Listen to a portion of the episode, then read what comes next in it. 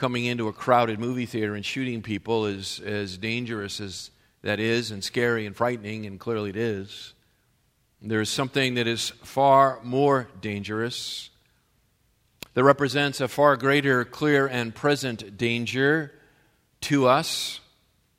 And it is not a danger to our physical life, it is a danger to our spiritual health. And that is ultimately what we must be most concerned with. God forbid that any one of us would ever become the victim of such random violence. But if you know the Lord Jesus Christ as your Savior, you know this that should something like that happen to you, that you would pass immediately into the presence of your Savior. And you would enjoy His unhindered fellowship, the life of God. And so, in that, we can take comfort. Open your Bibles up to Matthew chapter 6. Matthew 6, we're going to finish the Sermon on the Mount this morning. We're looking at verse 13, final message here on the Sermon on the Mount. And it concerns something that that is of real, really great concern to my heart and, and I think should be great concern to all of our hearts. Something that is far more serious, as I say, than, than this lone gunman idea. Something that could make spiritual shipwreck of us and this church. We've noted over and over again here that this prayer, and I said it earlier even this morning, this prayer is a public prayer. It's a prayer that's broken down into two parts. Each part has three separate requests. First three requests, appearing in verses 9 and 10, are requests that the disciples, the followers of Jesus Christ, make with regard to wanting to see the kingdom of God come to earth. To see heaven come to earth. To see things down here the way they are up there. Secondly, beginning in verse 11 and running through to the end, are requests that disciples or followers of Jesus Christ voice as they live between the ages, as they await the arrival of Messiah's kingdom. Those things that concern us having to do with our daily provision, having to do with our daily pardon, and this morning having to do with our daily protection. Our daily protection until Messiah's kingdom comes. These requests concern us and should concern us corporately. They should form part of the basis under which we unite together in prayer and plead with our Heavenly Father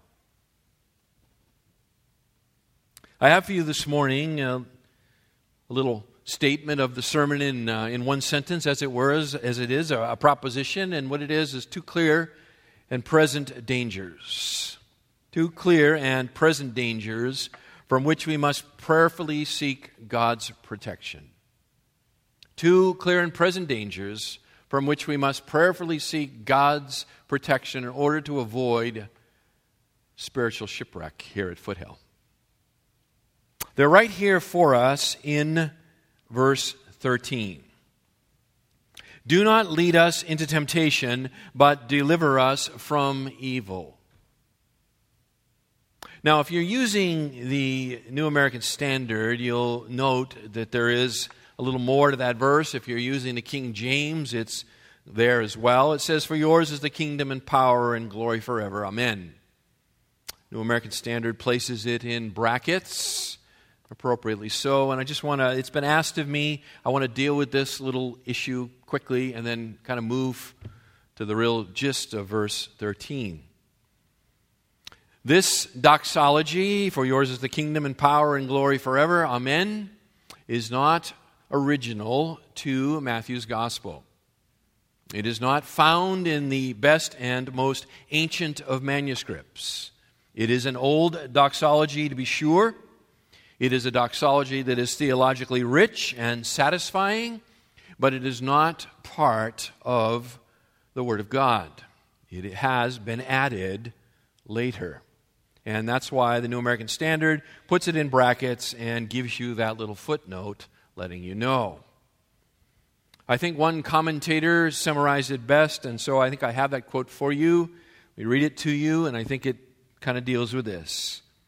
He says, Surely it is more important to know what the Bible really contains and really means than to cling to something not really in the Bible, merely because it gratifies our taste or even because it has some basis, or excuse me, even because it has for us some precious associations. So, what he says is that it's a wonderful statement, it's theologically rich, it satisfies the soul, but it's not the Word of God. And we are interested in what God has said to us, and this is not part of it. So, on that basis, we're going to skip over that section and get back to the meat of verse 13. Two clear and present dangers for you. The first danger is temptation. Temptation. We must ask God to protect us from temptation. The beginning of verse 13 do not lead us into temptation. Do not lead us into temptation. The word temptation in Greek is a neutral word. That means it, it, it's a word that does not have a, a positive or a negative connotation. It is a word that means testing or trials. Testing or trials. However, the, the sense of it can become negative based on the, the purpose of the test or trial. If the testing or the trial is designed to cause failure, and thus sin, then it takes on the negative connotation that we associate with the English word temptation. But it's important to note that the word itself, peirasmos, is the Greek word, and it could have it has a neutral connotation. It means testing or trial. Testing or trial. So, what is going on here with this statement? Do not lead us into testings or trials. Now, interestingly, the word continues to appear in the New Testament. James speaks to it and, and gives us some help, actually. In uh, James chapter 1 and verse 13, he gives us some instruction with regard to God and temptation, or God and trials. And James says, Let no one say when he is tempted, I am being tempted by God.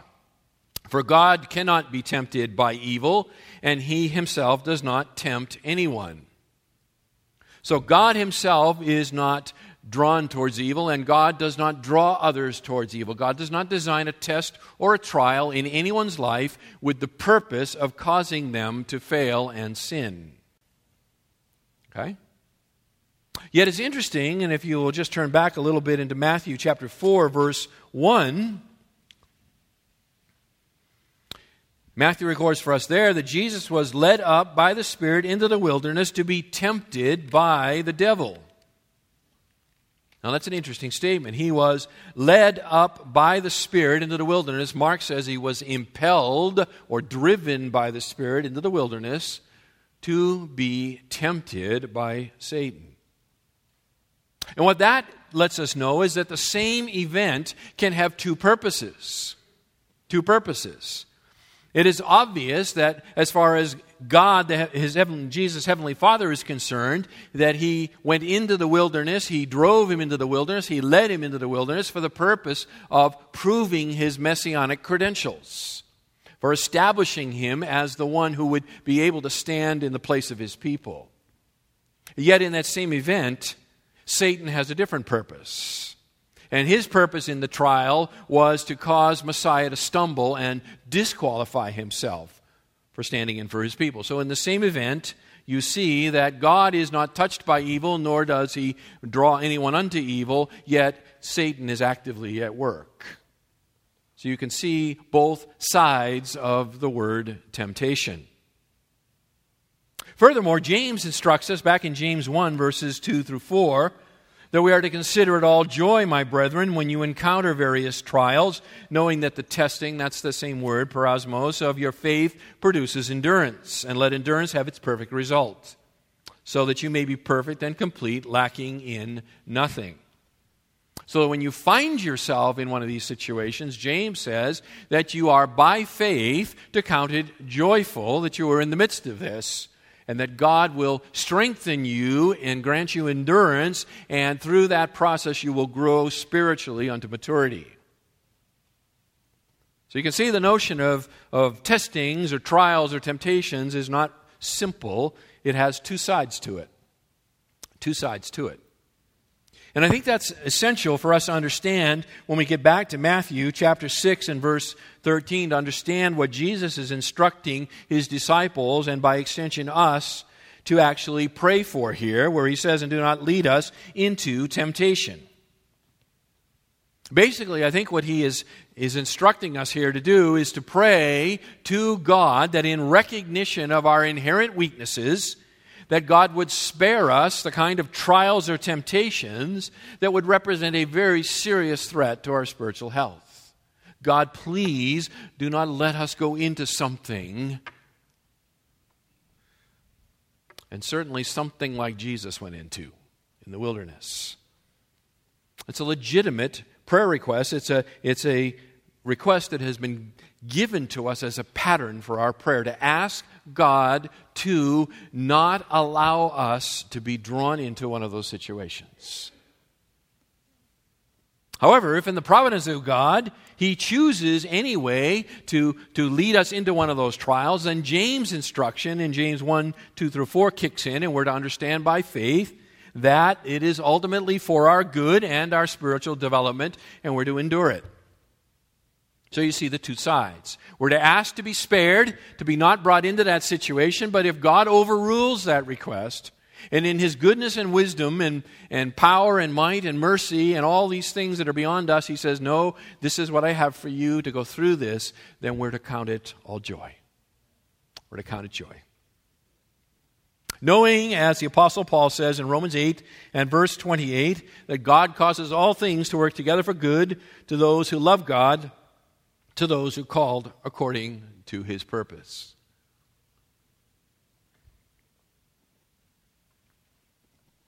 All right, so that's the background. What do we do with it? I'd like to apply it this morning. That's the basic understanding of that first part of that verse. I'd like to apply it to us corporately.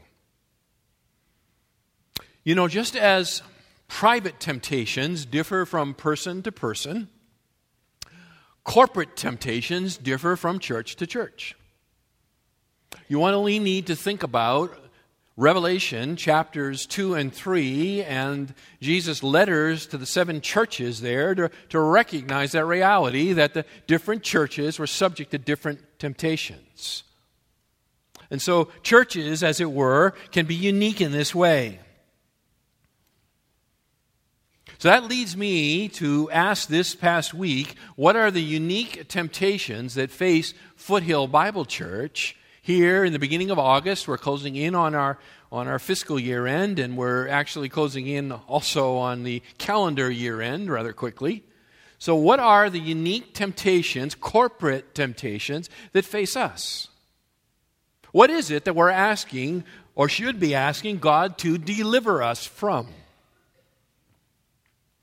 Well, in order to answer that question, I want to take you back to Vision 2020. Take you back to Vision 2020. A little bit of reminders here. As you know, uh, an extended circle of leadership from Foothill Bible Church has been involved since last fall in a, in a process of strategic planning process of strategic planning. And we're calling it Vision 2020. We think we're so clever, you know, kind of a play on words there. Now, as many as you know, the, the purpose of this is to think, to pray, and to plan for the future of this congregation. Where do we believe God is leading us so that we as a congregation can build upon our strengths and so that we can address our weaknesses for the purpose of making, maturing, and multiplying disciples of Jesus Christ. That's why we're doing this. Vision 2020. Now, as part of that process, we hired a strategic consultant to work with us. And the reason we brought him in from the outside is because there is a tendency towards what people call institutional blindness, which is that you have trouble seeing yourself for who you really are. And a third party who has no stake in things is able to ask questions and help you to evaluate yourself and analyze yourself and begin to, to get a better understanding of who you really are. What are your strengths? What are your weaknesses?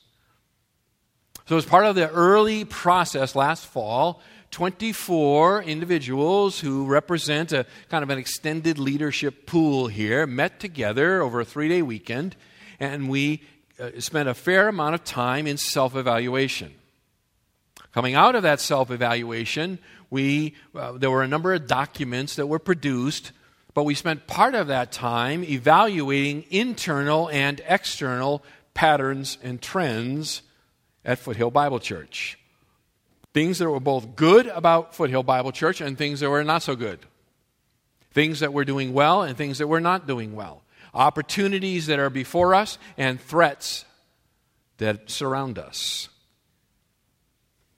Well, this week I pulled that package out and I was reviewing it. And so, what I want to do for you this morning here to try to apply Jesus' teaching here about leading us not into temptation, I would like to review with you in summary form what that group of 24 came to in terms of conclusions of the temptations that face this church.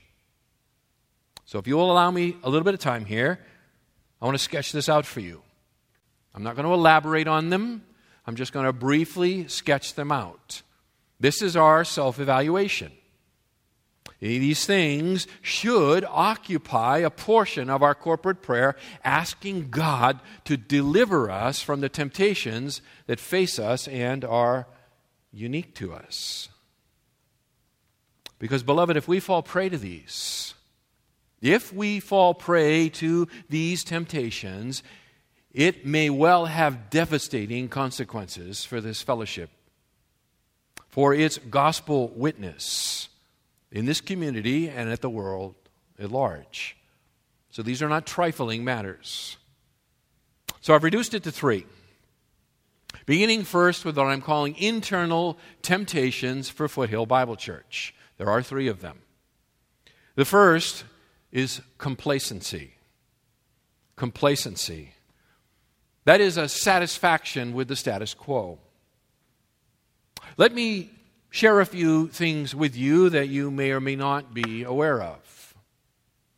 It is a fact that the majority of the newcomers to Foothill Bible Church were saved somewhere else. People who come to Foothill Bible Church, by and large, came to know the Lord Jesus Christ in some other setting before they got here. Beyond that, it is an undeniable reality that many of our people here do not regularly engage in evangelistic endeavors. In fact, beyond that, I would think that many do not even have opportunity to engage in evangelistic endeavors. That is, they don't know very many unsaved people. Some don't know any. Third, we are a teaching church. We place a high priority upon the Word of God, and rightfully so. We treat it with great seriousness, and, and we make a, a serious effort at trying to understand it and teach it and explain it, and these things are good. The downside can be, however, that we can grow in our understanding, our head knowledge of the Word of God, and yet not put that knowledge to work. That the, the commensurate effort of, of helping people learn to put the knowledge of God to a practical use out in the society is something where we do not do as good a job as we could. One more. Our attendance is declining, and our giving is going up. Our attendance is declining and our giving is going up. Now, you could say that's not such a bad deal, right? But that is a temptation to complacency. To complacency. God is continuing through the faithful stewardship of his people to provide the financial resources for us to impact this world for Jesus Christ. And yet, and yet, we're declining as a congregation. So, complacency represents a serious temptation to bring spiritual shipwreck upon us. What I mean is, something has to change. Something has to change. Second area of temptation is what I'm calling frenzy. Frenzy. First is complacency, second is frenzy. What do I mean by frenzy? Well, as a congregation, we are living such busy lives that there is very little time for self reflection. Very little time for self reflection. We need to greatly grow in the area of prayer, reading our Bibles, and thinking. Not reading our Bibles to check it off as something we have done each day. Okay, I read my Bible for 15 minutes today, check. I prayed for 10 minutes today, check. But no time set aside for deep and serious thinking and self reflection. And that is a function of the busyness of my life and yours. We are running all the time, from one thing to the next. We spend long hours at work. We spend long hours in schools. We are surrounded by a plethora of leisure activities that scream out for our attention. And our church involvement for, for many is is so significant that there's very little time left beyond that.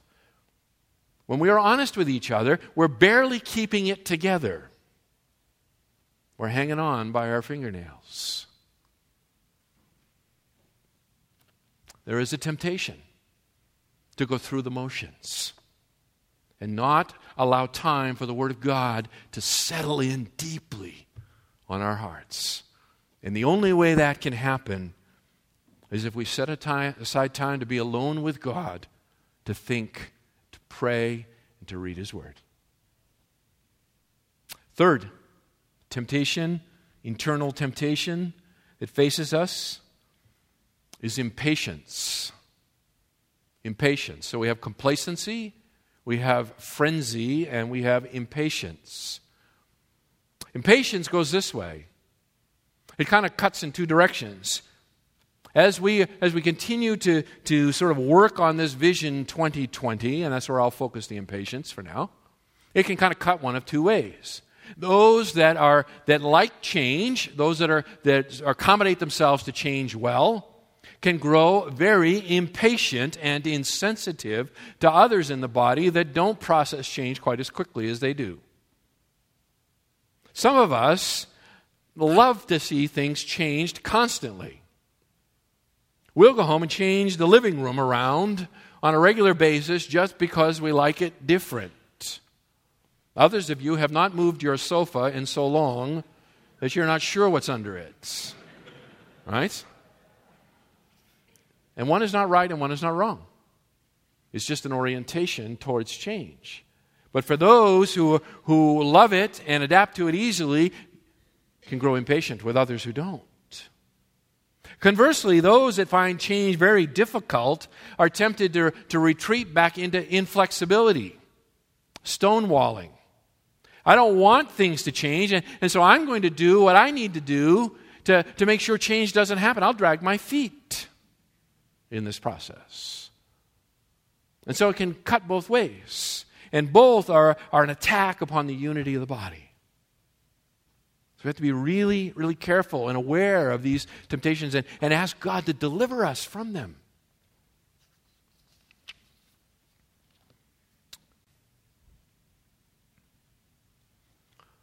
That's the first temptation. Or, or, excuse me, the first danger, which is temptation. The second danger, and we're back here in Matthew 13 and or 6 and verse 13. The second danger, second clear and present danger, is the tempter. We have to ask God to protect us from the tempter. Do not lead us into temptation, but deliver us from evil. This, uh, if you're using a New American Standard, you probably see there's a there's a, a, number next to the word evil. It should take you to a footnote. If you're using the New uh, International Version, then you have a better translation in front of you. The Greek here is best translated, and I think I'm reasonably solid in this, that it is not from evil in a generic sense, but it is from the evil one in a masculine sense. Okay? If you're interested in the, in the uh, grammatical evidence behind that, I'd love to talk to you after the service, but I'm not going to get involved in that with you now. Deliver us from, not evil generically, but from the evil one. That's the prayer request. Deliver us from the evil one. Who is the evil one? Who is he? He's known by many names in scriptures. He's called the serpent. He's called the great dragon. He is called Lucifer or the shining one. He's called the devil 35 times, and most frequently he is called Satan. 52 times. Satan, the evil one. What I will do with you now in the next few minutes is to very rapidly run through a description of this evil one. So it's all here on the screens. You can just, don't try to write anything down, just sort of watch, let it happen. Okay? If you want the references, they're in my notes. You either already have them or you can get them by contacting the church office. They'd be glad to put you on the distribution list. Okay? So, the Bible speaks often of this tempter, this evil one. He is called that here in Matthew 6:13, the evil one. Additionally, Matthew 13, 19, and beyond. He is called the tempter, 1 Thessalonians 3 5. He's called the ruler of this world, John 12, 31. He's called the prince of the power of the air, Ephesians 2, 2. He's called the ruler of the demons, Matthew 12, 24. He's called the God of this world, 2 Corinthians 4, 4. He's called the deceiver of the world, Revelation 12, 9. He's called the accuser of the brethren, Revelation 12, 10. He's called the father of lies and a murderer, John 8, verse 44. He's a busy person. Busy person. He is all the way evil. There is no goodness that lies in him. When he speaks, Jesus says, he speaks forth lies and nothing but. The Bible presents him as our enemy. He is constantly presented as a hostile opponent. He never sleeps. He never takes a break. He is always active, always working to undermine the work of God. He is presented in the scriptures as being in aggressive opposition to the Lord. Revelation 12:3, the leader of the heavenly revolt. Genesis 3, 1 to 5, the slanderer of God's word. Matthew 4, 1 to 11, the tempter of Christ. 2 Corinthians 11, 13 to 15, the counterfeiter of God's men. 2 Thessalonians 2, 9, the energizer of the Antichrist. Daniel 9, 26 and 27. Revelation 12, 13, 17, the deceiver and attacker of Israel. He is aggressive, and he is in open opposition to the Lord. He is in open and aggressive opposition to the truth. He blinds the minds of men, 2 Corinthians 4 4. He snatches away the seed of the word, Matthew 13 19. He introduces deceitful doctrines, 1 Timothy 4 1. He is opposed to all righteousness, Acts 13 8 through 11. He never rests. He is in aggressive opposition to the believer, tempting us to sin, Acts 5 3, 1 Corinthians 7 5, scheming against us, 2 Corinthians 2 5 through 11, hindering our work for God, 1 Thessalonians 2 18, accusing us falsely before God, Revelation 12 10, Job 1 9 to 11, instigating persecution against us, Revelation 2 10. Deliver us, O God, from the evil one. He is active and he is aggressive. Peter writes, 1 Peter 5 8 through 9, be of sober spirit, be on the alert. Your adversary, the devil, prowls around like a roaring lion, seeking someone to devour. But resist him firm in your faith, knowing that the same experiences of suffering are being accomplished by your brethren who are in the world. Listen, Satan is prowling around and would destroy this church. He would destroy it. All that we do for the gospel, he is in open, aggressive, violent opposition to.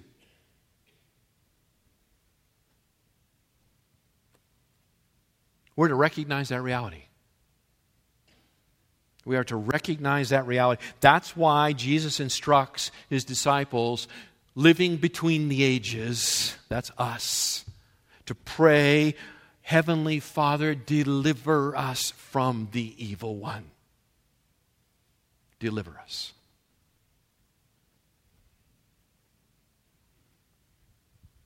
By the way, our final deliverance will come when Messiah returns to establish his kingdom. One of the first official acts, according to Revelation chapter 20, verses 1 to 3, one of the first eh, acts, official acts of the Messianic king in the establishment of his kingdom is to do what? It is to bind Satan for a thousand years cast him into the abyss, and bind him for a thousand years. Until that time, he is active, he is aggressive, he is hostile, he is violent, he is wicked, he is evil, and he seeks your undoing and the undoing of this church.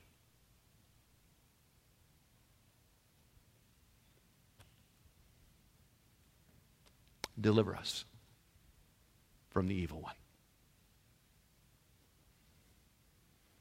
Beloved, temptation lies close at hand. It's right here. Satan would like nothing better than that temptation to overwhelm us. He would seek to destroy us. He is, he is working overtime. If he could disrupt the unity of this body, he would delight in such things. If he could destroy this church, he would delight. But if he cannot disrupt and he cannot destroy, then he would be happy to deflect us from our gospel mission. We must pray for God to protect us. We must pray for God to protect us. It is our only hope. It is our only hope. Let's pray.